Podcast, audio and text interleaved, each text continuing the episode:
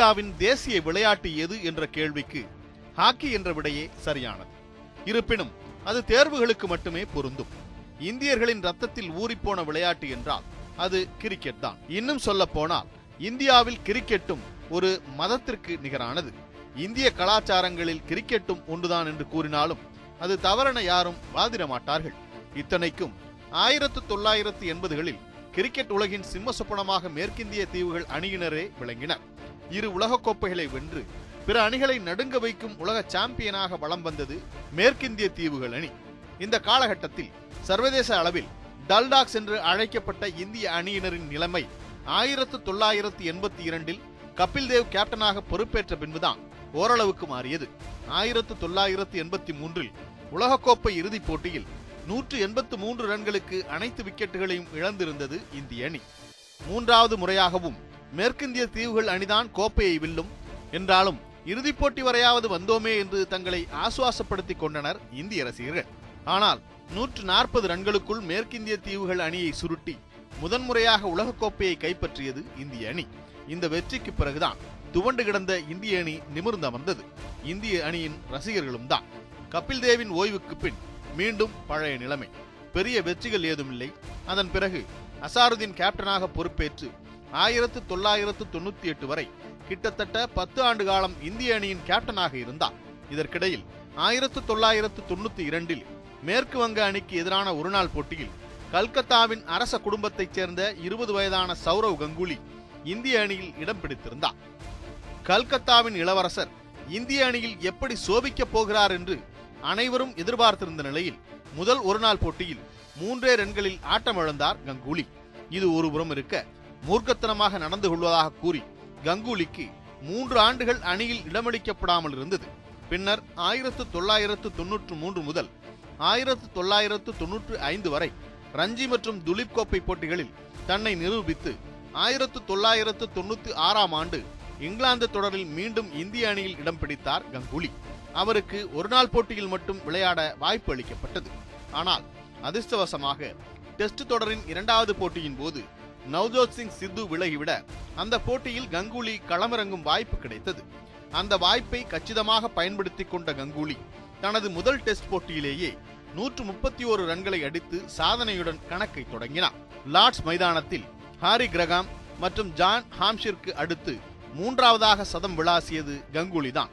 அதன் பிறகு Strauss mat பிரியர் ஆகியோர் தங்களது முதல் போட்டியில் சதமடித்திருந்தாலும் கங்குலியின் நூற்று முப்பத்தி ஓரு ரன்கள் தான் அதிகபட்சமாக உள்ளது. ஆயிரத்து தொள்ளாயிரத்து தொண்ணூத்தி ஏழில் இலங்கைக்கு எதிரான ஒருநாள் போட்டியில் நூற்று பதிமூன்று ரன்கள் அடித்து தனது முதலாவது சதத்தை பதிவு செய்தார். அடுத்த ஆண்டு பாகிஸ்தானுடனான சகாரா தொடரில் தொடர்ந்து நான்கு முறை ஆட்டநாயகன் விருது பெற்று இந்திய அணியில் தனக்கென ஒரு நிரந்தர இடத்தை உருவாக்கி கொண்டார்.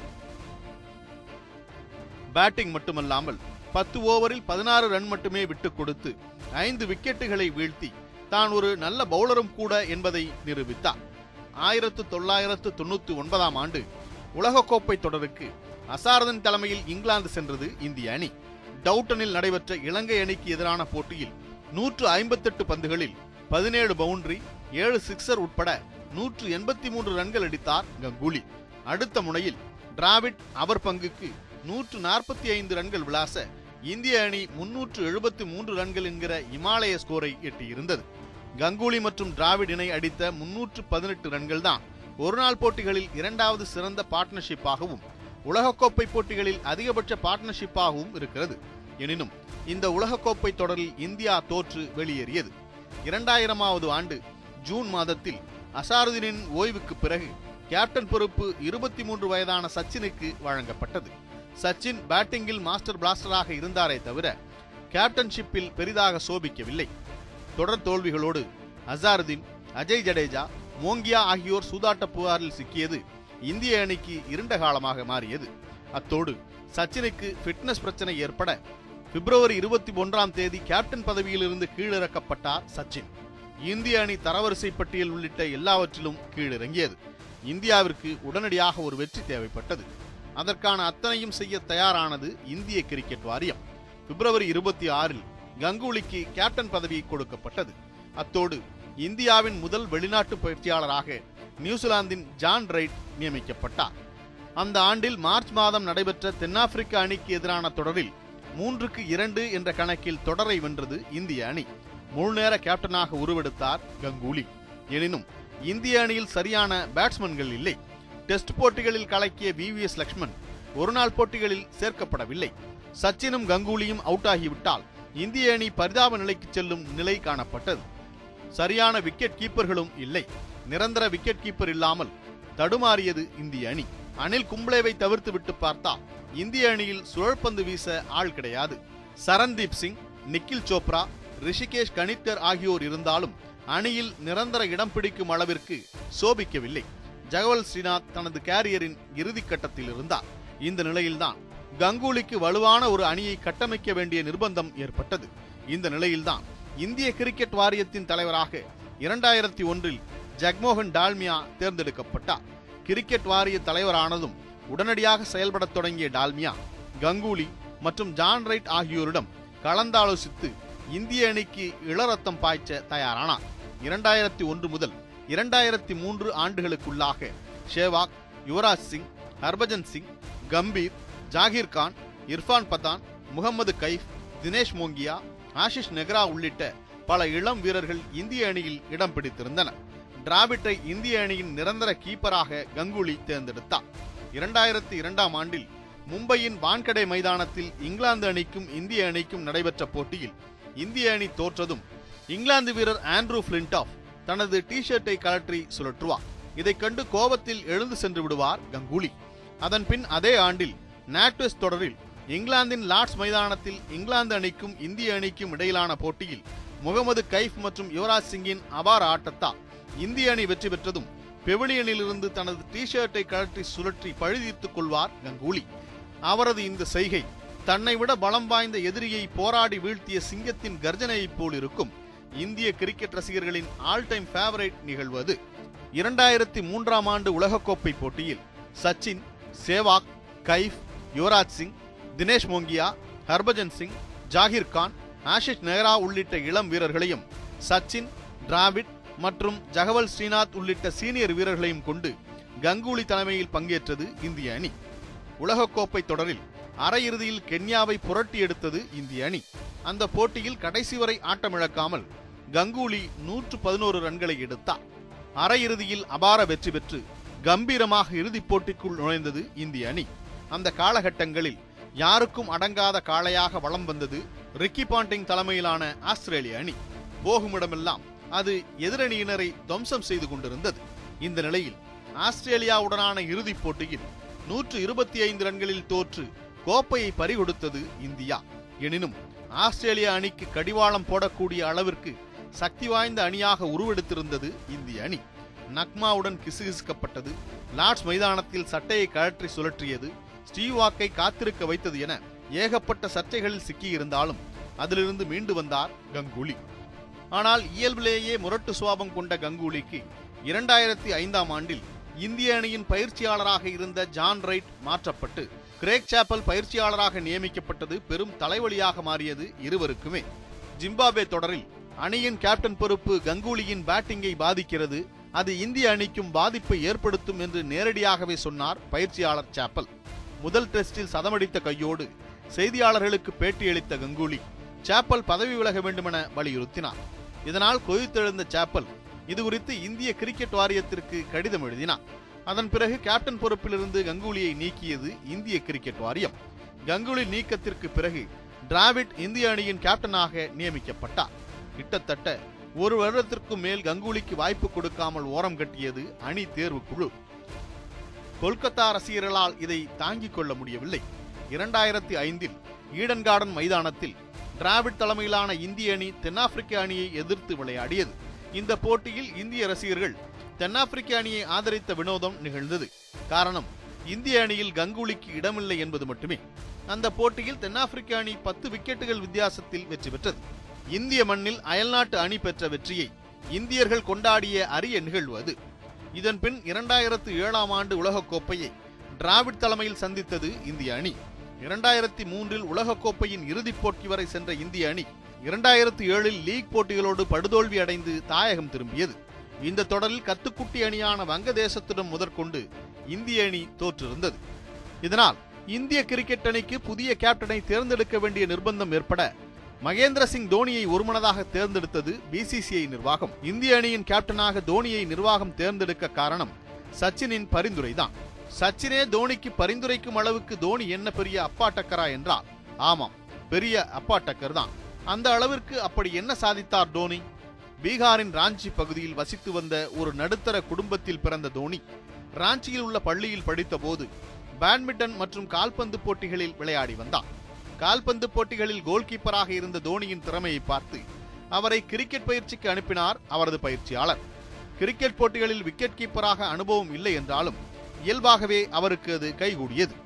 ஆட்டத்திறன் காரணமாக உள்ளூர் கிளப்புகளுக்கு விளையாடிய தோனி பின்னர் ஆயிரத்து தொள்ளாயிரத்து தொண்ணூத்தி ஒன்பது இரண்டாயிரமாவது ஆண்டில் தனது பதினெட்டாவது வயதில் ரஞ்சி கோப்பைக்கு பீகார் அணி சார்பாக களமிறங்கி அஸ்ஸாம் அணிக்கு எதிரான தனது முதல் ஆட்டத்திலேயே அறுபத்தி எட்டு ரன்கள் அடித்து அசத்தினார். அந்த தொடரில் ஐந்து போட்டிகளில் விளையாடி இருநூற்று எண்பத்தி மூன்று ரன்கள் சேர்த்திருந்தார் தோனி. இரண்டாயிரத்தி ஒன்றாம் ஆண்டில் வங்க அணிக்கு எதிரான முதல் தர போட்டியில் தனது முதல் சதத்தை பதிவு செய்தார் தோனி. பின்னர் இரண்டாயிரத்தி நான்காம் ஆண்டில் Kenya India A Pakistan A அணிகளுக்கு இடையிலான போட்டிகளில் மொத்தம் ஆறு போட்டிகளில் விளையாடி எழுபத்தி இரண்டு புள்ளி நான்கு பூஜ்ஜியம் ஆவரேஜோடு முன்னூற்று அறுபத்தி இரண்டு ரன்கள் எடுத்திருந்தார். இவரது ஆட்டம் அப்போது இந்திய அணியின் கேப்டனாக இருந்த கங்குலியை வெகுவாக ஈர்த்தது. அப்போது டிராவிட்டை தவிர கீப்பர் மற்றும் பேட்ஸ்மேன்கள் வேறு எவரும் இல்லை. பத்தொன்பது வயதுக்கு உட்பட்டவர்களுக்கான அணியில் விளையாடிய பார்த்திவ் பட்டேல் மற்றும் தினேஷ் கார்த்திக்கை விக்கெட் கீப்பர் மற்றும் பேட்ஸ்மேன் பொறுப்புக்கு பரிந்துரைத்தார் பயிற்சியாளர் சந்தீப் பாட்டில். ஆனால் ஜிம்பாப்வே கென்யா தொடரில் ஏழு கேட்ச் மற்றும் நான்கு ஸ்டம்பிங்குகளை செய்திருந்ததால் தோனியை தேர்வு செய்தார் கங்குலி. இரண்டாயிரத்தி நான்காம் ஆண்டின் இறுதியில் நடந்த வங்கதேச தொடரில் தோனிக்கு வாய்ப்பளித்திருந்தார் கங்குலி. ஆனால் தனது முதல் ஆட்டத்தில் ரன் அவுட் செய்யப்பட்டு டக் அவுட் ஆகி வெளியேறினார் தோனி. எனினும் இரண்டாயிரத்தி ஐந்தில் நடந்த பாகிஸ்தான் தொடரில் தோனிக்கு மீண்டும் வாய்ப்பளிக்கப்பட்டது. விசாகப்பட்டினத்தில் நடைபெற்ற முதல் ஒருநாள் போட்டியில் தனது ஐந்தாவது ஆட்டத்தில் நூற்று இருபத்தி மூன்று பந்துகளில் நூற்று நாற்பத்தி எட்டு ரன்களை அடித்து குவித்தார். இந்திய விக்கெட் கீப்பரால் அதற்கு முன் அடிக்கப்பட்ட ரன்களை சேஸ் செய்து தனது முதல் சாதனையை பதிவு செய்தார். இது முதல் தொடங்குகிறது தோனியின் சாதனை காலம். அதே ஆண்டின் நவம்பர் மாதத்தில் இலங்கை தொடரில் சங்கக்காரா சதத்தின் உதவியுடன் இருநூற்று தொண்ணூத்தி ஒன்பது ரன்களை இலக்காக நிர்ணயித்தது இலங்கை அணி. இந்திய அணியின் தொடக்க ஆட்டக்காரர்கள் விரைவில் ஆட்டமிழந்து சொதப்ப அடுத்து களமிறங்கிய தோனி இலங்கை பந்து வீச்சாளர்களின் பந்தை துவம்சம் செய்தார். நூற்று நாற்பத்தி ஐந்து பந்துகளில் நூற்று எண்பத்தி மூன்று ரன்களை அடித்து இந்திய அணியை வெற்றி பாதைக்கு அழைத்துச் சென்றார். தனது முந்தைய சாதனையை தோனியே முறியடித்ததுடன் முன்னூற்று நாற்பத்தி ஆறு ரன்கள் அடித்து தொடர்நாயகன் விருதையும் தட்டிச் சென்றார் தோனி. ஒருநாள் போட்டிகளில் இரண்டாவது இன்னிங்ஸில் அடிக்கப்பட்ட அதிகபட்ச ஸ்கோர் அது. இப்போது வரை அந்த சாதனையை யாராலும் நிகழ்த்த முடியவில்லை என்பதும் குறிப்பிடத்தக்கது. இந்த தொடரின் இறுதியில் தோனியை இரண்டாவது தரவரிசை வீரர்கள் பட்டியலுக்கு தரம் உயர்த்தியது இந்திய கிரிக்கெட் நிர்வாகம். அதன் பிறகு இரண்டாயிரத்தி ஏழு வரை பல போட்டிகளில் தன்னை நிரூபித்து இந்திய அணியில் தவிர்க்க முடியாத ஆளாக உருவெடுத்து கம்பீரமாக நின்றார் தோனி. இதற்கிடையில் கங்குலி கேப்டன் பதவியிலிருந்து விலகவும் டிராவிட் கேப்டனாக நியமிக்கப்பட்டு உலகக்கோப்பை தொடரில் மிக மோசமான தோல்வியை தழுவி இருந்தது இந்திய அணி. லீகை கூட தாண்ட முடியாமல் தோற்று இந்தியா திரும்பியது இந்திய அணி. ராஞ்சியில் இருந்த தோனியின் வீட்டை ரசிகர்கள் அடித்து நொறுக்கினர். இந்த ஆண்டில்தான் உலகக்கோப்பை டி டுவெண்டி கிரிக்கெட் போட்டி அறிமுகப்படுத்தப்படுகிறது. இந்திய அணிக்கு புதிய கேப்டனை தேர்ந்தெடுக்க வேண்டும் என்ற நிலை ஏற்பட்ட போது சீனியர்களான சச்சின் டிராவிட் கங்குலி ஆகியோர் ஒதுங்கிக் கொண்டனர். யுவராஜ் கேப்டனாக தேர்ந்தெடுக்கப்படுவார் என்று எதிர்பார்க்கப்பட்ட நிலையில் பல சாதனைகளை நிகழ்த்தி அதிரடிக்காரராக உருவெடுத்திருந்த தோனியை கேப்டனாக செப்டம்பர் பதிமூன்றில் நியமித்தது இந்திய கிரிக்கெட் நிர்வாகம். அத்தோடு அவரை ஏ பிரிவு வீரராகவும் தேர்வு செய்தது. இரண்டாயிரத்து ஏழில் உலகக்கோப்பையை வென்றிருந்த ஆஸ்திரேலிய அணியை டி டுவெண்டி உலகக்கோப்பை அரையிறுதியில் வெளியேற்றி வஞ்சம் தீர்த்து கொண்டது இந்திய அணி. இறுதிப் போட்டியில் பாகிஸ்தான் அணியை சந்தித்தது. திக் திக் போட்டியில் பாகிஸ்தான் அணியை பரபரப்பான கடைசி ஓவரில் வீழ்த்தி உலகக்கோப்பையை கைப்பற்றியது தோனி தலைமையிலான இளம் படை. கபில் தேவுக்கு பிறகு இந்திய அணி உலகக்கோப்பை கனவை நனவாக்கியது தோனியின் மேஜிக். இந்த தொடருக்கு பின் ஒருநாள் போட்டி கேப்டன்ஷிப்பிலிருந்து டிராவிட் பதவி விலக இந்திய அணியின் ஒருநாள் போட்டியின் கேப்டனாக மகேந்திர சிங் தோனி செப்டம்பர் இருபத்தி ஒன்பதாம் தேதி நியமிக்கப்பட்டார். ஆனால் டெஸ்ட் போட்டியின் கேப்டனாக அனுபவமுள்ள வீரரான அனில் கும்ப்ளே இரண்டாயிரத்தி எட்டு அக்டோபர் வரை நீடித்தார். அவரது ஓய்வு அறிவிப்புக்கு பிறகு டெஸ்ட் கிரிக்கெட் போட்டியின் கேப்டனாக நவம்பர் ஆறாம் தேதி தோனி நியமனம் செய்யப்பட்டார். அதுவரை ஒருநாள் மற்றும் டி டுவெண்டி போட்டிகளில் ஏறுமுகமாக இருந்த இந்திய அணிக்கு டெஸ்ட் போட்டிகளிலும் ஏறுமுகமாக மாறியது. சச்சினுக்கு வயதாகிவிட்டதால் இரண்டாயிரத்தி பதினொன்று உலகக்கோப்பைக்கு பிறகு அனைத்து போட்டிகளிலிருந்தும் ஓய்வு பெற்று விடுவார் என்று யூகிக்கப்பட்டது. ஆனால் உலகக்கோப்பை ஏக்கம் மட்டும் அப்படியே இருந்தது. இந்த நிலையில் இரண்டாயிரத்தி மூன்று உலகக்கோப்பை தொடரில் ஜூனியர்களாக களமிறங்கிய சேவாக் யுவராஜ் சிங் ஹர்பஜன் சிங் நெக்ரா ஜாகிர் கான் ஆகியோர் இரண்டாயிரத்து பதினொன்று உலகக்கோப்பை தொடரில் சீனியர்களாக களமிறங்கினர். சுரேஷ் ரெய்னா கௌதம் கம்பீர் என பாதிக்கு மேல் சீனியர்கள் இவர்களை வைத்துத்தான் உலகக்கோப்பை போட்டியில் களமிறங்கியது தோனியின் படை. இறுதிப் போட்டியில் கடைசி ஓவரில் சிக்ஸ் அடித்து ஆயிரத்து தொள்ளாயிரத்து எண்பத்தி மூன்றுக்கு பிறகு ஒருநாள் உலகக்கோப்பையை கைப்பற்றியது இந்திய அணி. சச்சினின் ஏக்கமும் பெருங்கனவும் தீர்த்து வைக்கப்பட்டது. ஒருநாள் டெஸ்ட் டி டுவெண்டி என அனைத்திலும் தரவரிசை பட்டியலில் இந்திய அணி முதலிடம் பிடித்தது. டெஸ்ட் போட்டியில் முதலிடம் என்பது இந்திய அணி கனவிலும் எதிர்பாராதது. அதை நனவாக்கி காட்டினார் தோனி. தோனி செய்த சாதனைகள் பட்டியலிட முடியாதவை. ஏனெனில் ஐநூறு சர்வதேச போட்டிகளில் விளையாடியோர் என்ற சாதனையை படைத்தபோது டி டுவெண்டி போட்டிகளில் அதிக விக்கெட்டுகள் வீழ்த்திய கம்ரான் அக்மலின் சாதனையும் முறியடித்து சாதனை பட்டியலில் நித்தமும் இடம் பிடித்துக் கொண்டே இருக்கிறார் தோனி. உடல் மற்றும் மனதில் வலு இருந்தாலும் இளைஞர்களுக்கு வழிவிட்டு டெஸ்ட் போட்டிகளில் விளையாடுவதிலிருந்து ஓய்வு பெற்றதோடு அனைத்து வகை போட்டிகளின் கேப்டன் பொறுப்புகளிலிருந்தும் விலகி மற்றொரு வீரராக விளையாடி வருகிறார். சிங்கத்திற்கு வயதானாலும் அதன் கம்பீரம் எப்போதும் குறையாது என்பதற்கேற்ப இந்த ஆண்டு நடைபெற்ற ஐபிஎல் போட்டிகளில் சீனியர் வீரர்களை கொண்டு விளையாடி சென்னை அணிக்கு மூன்றாவது முறையாக ஐபிஎல் கோப்பையை பெற்றுத்தந்தார் தோனி. இரண்டாயிரத்து பத்தொன்பது உலகக் கோப்பையோடு முழுவதும் ஓய்வு பெற்று விடுவார் என்று பேசப்பட்டு வரும் நிலையில் பல சாதனைகளை செய்துள்ள தோனியை சச்சினை போன்று உலகக் கோப்பையுடன் வழி அனுப்புவதுதான் தோனிக்கான மரியாதையாக இருக்கும். சீனியர் வீரர்களை வைத்து கோப்பையை வென்று கொடுத்த தோனிக்கு அதே உலகக்கோப்பையை முழுவதும் துடிப்பான இளம் வீரர்களை அணியில் வைத்திருக்கும் கோலிக்கு எளிதாக இருக்கும் என்றே நம்பலாம். ஏனெனில் அதற்கான மந்திரக்கோளான கேப்டன் பொறுப்பு கோலியின் கையில்தான் இருக்கிறது. கபில் தேவ் காலத்து ஆட்கள் அசாரதின் காலத்து ஆட்கள் கங்குலியையும் தோனியையும் யார் சிறந்த கேப்டன் என்று ஒப்பிடுவர். உண்மையில் ஒப்பீடு செய்வதென்றால் கங்குலி கேப்டன்ஷிப்புக்கு முன் கங்குலி கேப்டன்ஷிப்புக்கு பின் என்று பிரிப்பதுதான் சரியானதாக இருக்கும். ஏனெனில் இந்திய அணிக்கு கங்குலி தலைமையேற்ற போது இருந்த இந்திய அணியின் நிலைமையையும் தோனி இந்திய அணியின் கேப்டனாக பதவியேற்ற போது இருந்த இந்திய அணியின் நிலைமையும் ஒன்றானதல்ல.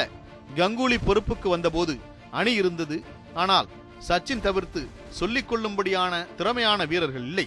அதன் பிறகு மொத்தமாக கலைத்துவிட்டு ஒரு புதிய அணியை கட்டமைத்தார் கங்குலி. இது தரிசு நிலத்தை ஏர்கொண்டு உழுது அதனை விளைநிலமாக மாற்றுவதற்கு ஒப்பான செயல். ஒரு அணியை கட்டமைத்த பிறகுதான் ஒரு கேப்டனாக தன்னை நிரூபிக்கும் வாய்ப்பு கங்குலிக்கு கிடைத்தது. ஆனால் தோனியின் கைகளில் இந்திய அணி போனபோது தரிசு நிலமாக இல்லாமல் சரியான விவசாயி கிடைத்தால் மகசூல் அள்ளிவிடலாம் என்கிற அளவில்தான் இருந்தது. புள்ளி விவரங்களின்படி பார்த்தாலும் தோனிக்கு மிக நெருக்கமாகவே இருக்கிறார் கங்குலி. இரண்டாயிரத்தி மூன்று உலகக்கோப்பையின் படி பார்த்தால் பதினோரு போட்டிகளில் கங்குலி தலைமையில் பங்கேற்ற இந்திய அணி ஒன்பது போட்டிகளில் வெற்றியும் இரண்டு போட்டிகளில் தோல்வியும் அடைந்து எண்பத்தி ஒன்று புள்ளி எட்டு சதவீத வெற்றியை வைத்திருக்கிறார். இரண்டாயிரத்தி பதினொன்றில் தோனி தலைமையிலான இந்திய அணி பதினேழு போட்டிகளில் விளையாடி பதினான்கில் வெற்றியும் இரண்டில் தோல்வியும் பெற்று எண்பத்தி இரண்டு புள்ளி நான்கு வெற்றி சதவீதத்துடன் இருக்கிறார். இரண்டாயிரத்தி மூன்று உலகக்கோப்பை இறுதிப் போட்டியில் கங்குலி தலைமையிலான இந்திய அணி எதிர்கொண்டது கிரிக்கெட் உலகின் அபாயகரமான அணியாக இருந்த ஆஸ்திரேலியாவை. அதுவும் இந்தியாவிற்கு வெளியே என்பது குறிப்பிடத்தக்கது. இரண்டாயிரத்தி பதினொன்று உலகக்கோப்பையின் போது ஆஸ்திரேலிய அணியின் பல ஜாம்பவான்கள் ஓய்வு பெற்றுவிட்டனர் ஆனால் இந்திய அணியில் இரண்டாயிரத்தி மூன்றில் உலகக்கோப்பையில் பங்கு பெற்ற பல சீனியர்கள் இருந்தனர். இந்தியாவிற்கு வெளியே டெஸ்ட் போட்டிகளில் இந்திய அணிக்கு வெற்றி என்பது ஒரு கொடும் கனவாகவே இருந்தது. அதை மாற்றி அமைத்தவர் கங்குலி. உள்ளூர் மைதானங்களில் சோபிக்காவிட்டாலும் வெளிநாட்டு பயணங்களில் பல வெற்றிகளை இந்திய அணிக்கு பெற்றுத் தந்திருக்கிறார் கங்குலி. ஆனால் தோனி உள்ளூர் போட்டிகளில் அதிக வெற்றிகளை பெற்றிருந்தாலும் வெளிநாட்டு போட்டிகளில் அந்த அளவிற்கு சோபிக்கவில்லை என்பதை புள்ளி விவரங்கள் உணர்த்துகின்றன. தோனி அடித்த ரன்களும் கூட உள்ளூர் மைதானங்களில்தான் அதிகம். இரண்டாயிரத்து பதினொன்று உலகக்கோப்பை வெளிநாட்டில் நடந்திருந்தால் இந்திய அணி கோப்பையை வென்றிருக்குமா என்பதை உறுதியாக சொல்ல முடியாது. ஒருநாள் போட்டிகளில் தோனி நிகழ்த்திய சாதனையை எந்த கேப்டனாலும் செய்ய முடியாதுதான். ஆனால் உள்ளூர் போட்டிகளில் வென்ற அளவிற்கு வெளியூர் போட்டிகளிலும் சாதனைகளை நிகழ்த்தி இருந்தால் விமர்சனங்களுக்கு இடமில்லாமல் இருந்திருக்கும். ஆனால் இந்த ஒப்பீட்டு பிரச்சனை 90s கிட்ஸ் எனப்படும் ஆயிரத்து தொள்ளாயிரத்து தொண்ணூறுகளில் பிறந்தவர்களுக்கு இல்லை. சச்சினின் விக்கெட்டுக்கு பிறகு இந்தியா தோற்று விட்டதாக கருதி டிவியை அணைத்துவிட்டு இடத்தை விட்டு எழுந்தவர்களை சச்சின் விக்கெட் போனாலும் அடுத்த ஐந்து விக்கெட்டுகளுக்கு உட்கார்ந்து பார்க்கும் அளவிற்கு இந்திய அணியின் பேட்டிங் ஸ்குவாடை வலுப்படுத்தியது கங்குலிதான்.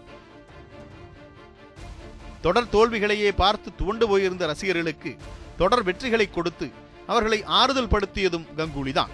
கிரிக்கெட் உலகின் தாதாவாக வலம் வந்த ஆஸ்திரேலியாவை அடக்கும் சக்தி கங்குலி தலைமையிலான இந்திய அணிக்கே இருந்தது. கங்குலிக்கு முன்பு சாஃப்டாகவே இருந்த கேப்டன்களுக்கு மத்தியில் வெற்றிகளின் போது மூர்க்கத்தனமாக நடந்து கொண்ட ரிவெஞ்ச் எடுக்கும் கேப்டனான கங்குலியின் குணம் ரசிகர்களுக்கு மிகவும் பிடித்திருந்தது. அதனால்தான் கேப்டனாக இல்லாமல் தாதாவாக ரசிகர்கள் மத்தியில் உயர்ந்தார் கங்குலி. இரண்டாயிரத்தி ஐந்தில் பயிற்சியாளர் சேப்பல் உடனான பிரச்சனையின் போது ஒட்டுமொத்த இந்திய ரசிகர்களும் கங்குலியின் பக்கமே நின்றனர். இரண்டாயிரத்தி ஏழு உலகக்கோப்பை தோல்வி ஆஸ்திரேலிய தொடரில் தோல்வி என தொடர் தோல்விகளால் எங்கே இரண்டாயிரமாவது ஆண்டுக்கு முன்பான நிலைக்கு சென்று விடுமோ என்று ரசிகர்கள் அச்சமடைந்திருந்த போது டி டுவெண்டி உலகக்கோப்பையை வென்று கொடுத்ததன் மூலம் சச்சினே பரிந்துரைக்கும் அளவிற்கு தகுதியான ஒரு கேப்டனாக தோனியின் கைகளில் இந்திய அணி ஒப்படைக்கப்பட்டது. இரண்டாயிரத்தி எட்டில் அனைத்து பிரிவுகளுக்கும் தோனி கேப்டனாக பொறுப்பேற்க ஒட்டுமொத்த இந்தியாவும் தோனியை எந்த நிபந்தனையுமின்றி ஆதரித்தது. அதற்கு ஈடாக பல வெற்றிகளையும் கோப்பைகளையும் பெற்றுத் தந்தார் தோனி. இரண்டாயிரத்தி பதினொன்று உலகக்கோப்பை சாம்பியன்ஸ் டிராஃபி டி டுவெண்டி உலகக்கோப்பை என அனைத்திலும் இந்திய அணிக்கு வெற்றியை பெற்றுக் கொடுத்தார் தோனி. கங்குலி போல் முரட்டு சுவாபம் இல்லாமல் அமைதியாக இருந்து சாதனைகளை நிகழ்த்தியது தோனியை எங்கள் வீட்டு பிள்ளையாக மாற்றியது. தோல்விக்கு பொறுப்பேற்பது வெற்றி பெறும்போது அணியின் பின்னால் நிற்பது என்று தன்னடக்க தனுஷாக திகழ்ந்தார் தோனி. இந்த குணம்தான் அவரை ரோல் மாடலாக பெற்றுக்கொள்ள வைத்ததுடன் கிரிக்கெட் பக்கமே போகாத பெண்களையும் கிரிக்கெட்டின் பக்கம் இழுத்து வந்திருக்கிறது. டாப் டென்னில் இருந்த இந்திய அணியை டாப் ஃபைவ்க்குள் கொண்டு வந்து வைத்தது கங்குலி என்றால் டாப் ஃபைவில் இருந்த அணியை அனைத்து வித போட்டிகளிலும் நம்பர் ஒன்னாக கொண்டு வந்தது தோனிதான். தொடருக்கான வீரர்கள் தேர்வின் போதெல்லாம் தோனியின் மீதும் கங்குலியின் மீதும் விமர்சனங்கள் எழும். இந்திய அணிக்கென நிரந்தர விக்கெட் கீப்பர் இல்லாமல் சுழற்சி முறையில் இருந்த வீரர்களை தேர்ந்தெடுத்த போது ஆயிரத்து தொள்ளாயிரத்து தொண்ணூத்தி ஒன்பது உலகக்கோப்பையில் தன்னை நிரூபித்தாலும் வாய்ப்புகளின்றி வெளியிலிருந்த டிராவிட்டை நிரந்தர கீப்பராக்கியதாகட்டும் நடுத்தர வரிசையில் விளையாடிய சேவாக்கை ஓப்பனிங் இறங்க வைத்ததாகட்டும் தோனியா தினேஷ் கார்த்திகா என்று வந்தபோது தோனியை தேர்ந்தெடுத்ததாகட்டும் கங்குலியின் முடிவுகள் பலனளிக்காமல் இருந்ததில்லை. ஃபார்ம் அவுட்டில் இருந்த விவிஎஸ் லக்ஷ்மணை டெஸ்ட் தொடருக்கு தேர்ந்தெடுத்த போது முடிவு தவறானால் கேப்டன் பொறுப்பை இழக்க நேரிடும் என்று நிர்வாகம் மிரட்டிய போதும் துணிந்து அணிக்காக தேர்ந்தெடுத்தார் கங்குலி. கங்குலியின் தேர்வு சரியானது என்பதை நிரூபித்தார் விவிஎஸ் லக்ஷ்மண். சீனியர்களுக்கு வாய்ப்பே கொடுக்காமல் சீனியர்களை ஓரம் கட்டினார் தோனி என்கிற குற்றச்சாட்டு அவர் மீது வலுவாக வைக்கப்பட்டது. இந்த குற்றச்சாட்டு உண்மைதான் என்றாலும் அது காலத்திற்கு ஏற்ப தேவைப்பட்ட மாற்றம்தான் என்பது தெளிவாக புலப்படும். கிரிக்கெட் என்னும் காட்டில் கங்குலி சிங்கம் என்றால் தோனி புலி. இருவருக்கும் தனித்தனியே குணாதிசயங்கள் உண்டு. சிங்கம் ஏன் புலி போல் இல்லை? புலி ஏன் சிங்கம் போல் இல்லை என்று விவாதிக்காமல் சிங்கத்தை சிங்கமாக பார்ப்பதும் புலியை புலியாக பார்ப்பது மட்டும்தான் சரியான அணுகுமுறையாக இருக்க முடியும்.